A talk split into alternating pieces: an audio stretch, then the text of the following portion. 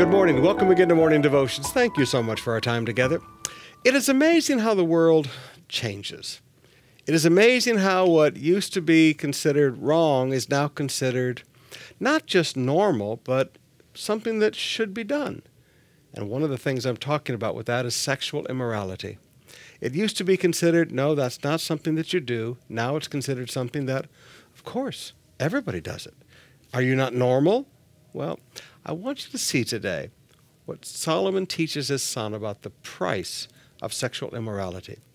In Proverbs chapter 5, beginning with verse 7. So now, my sons, listen to me. Never stray from what I'm about to say. Stay away from her, who? The adulteress. Don't go near the door of her house. If you do, you will lose your honor. You will be lost to you will lose to merciless people all you have achieved.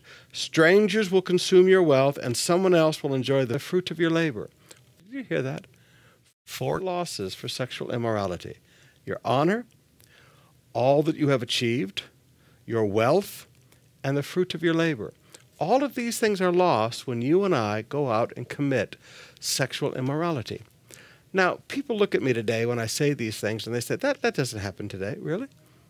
How many people have been fired and lost their careers because of an affair in the office? How many men have lost their positions because of sexual immorality with someone under their authority? How many professors, how many preachers have gotten to the end of their lives, the end of their careers, and lost everything because they couldn't keep their zipper up? Now, whether you're a man or a woman, don't go near people who are sexually immoral. He said, Don't go near her door. Don't, don't see how close can I get to this and still not do it. Don't go where you know what's going to happen. Learn to avoid it. You'll have a better life.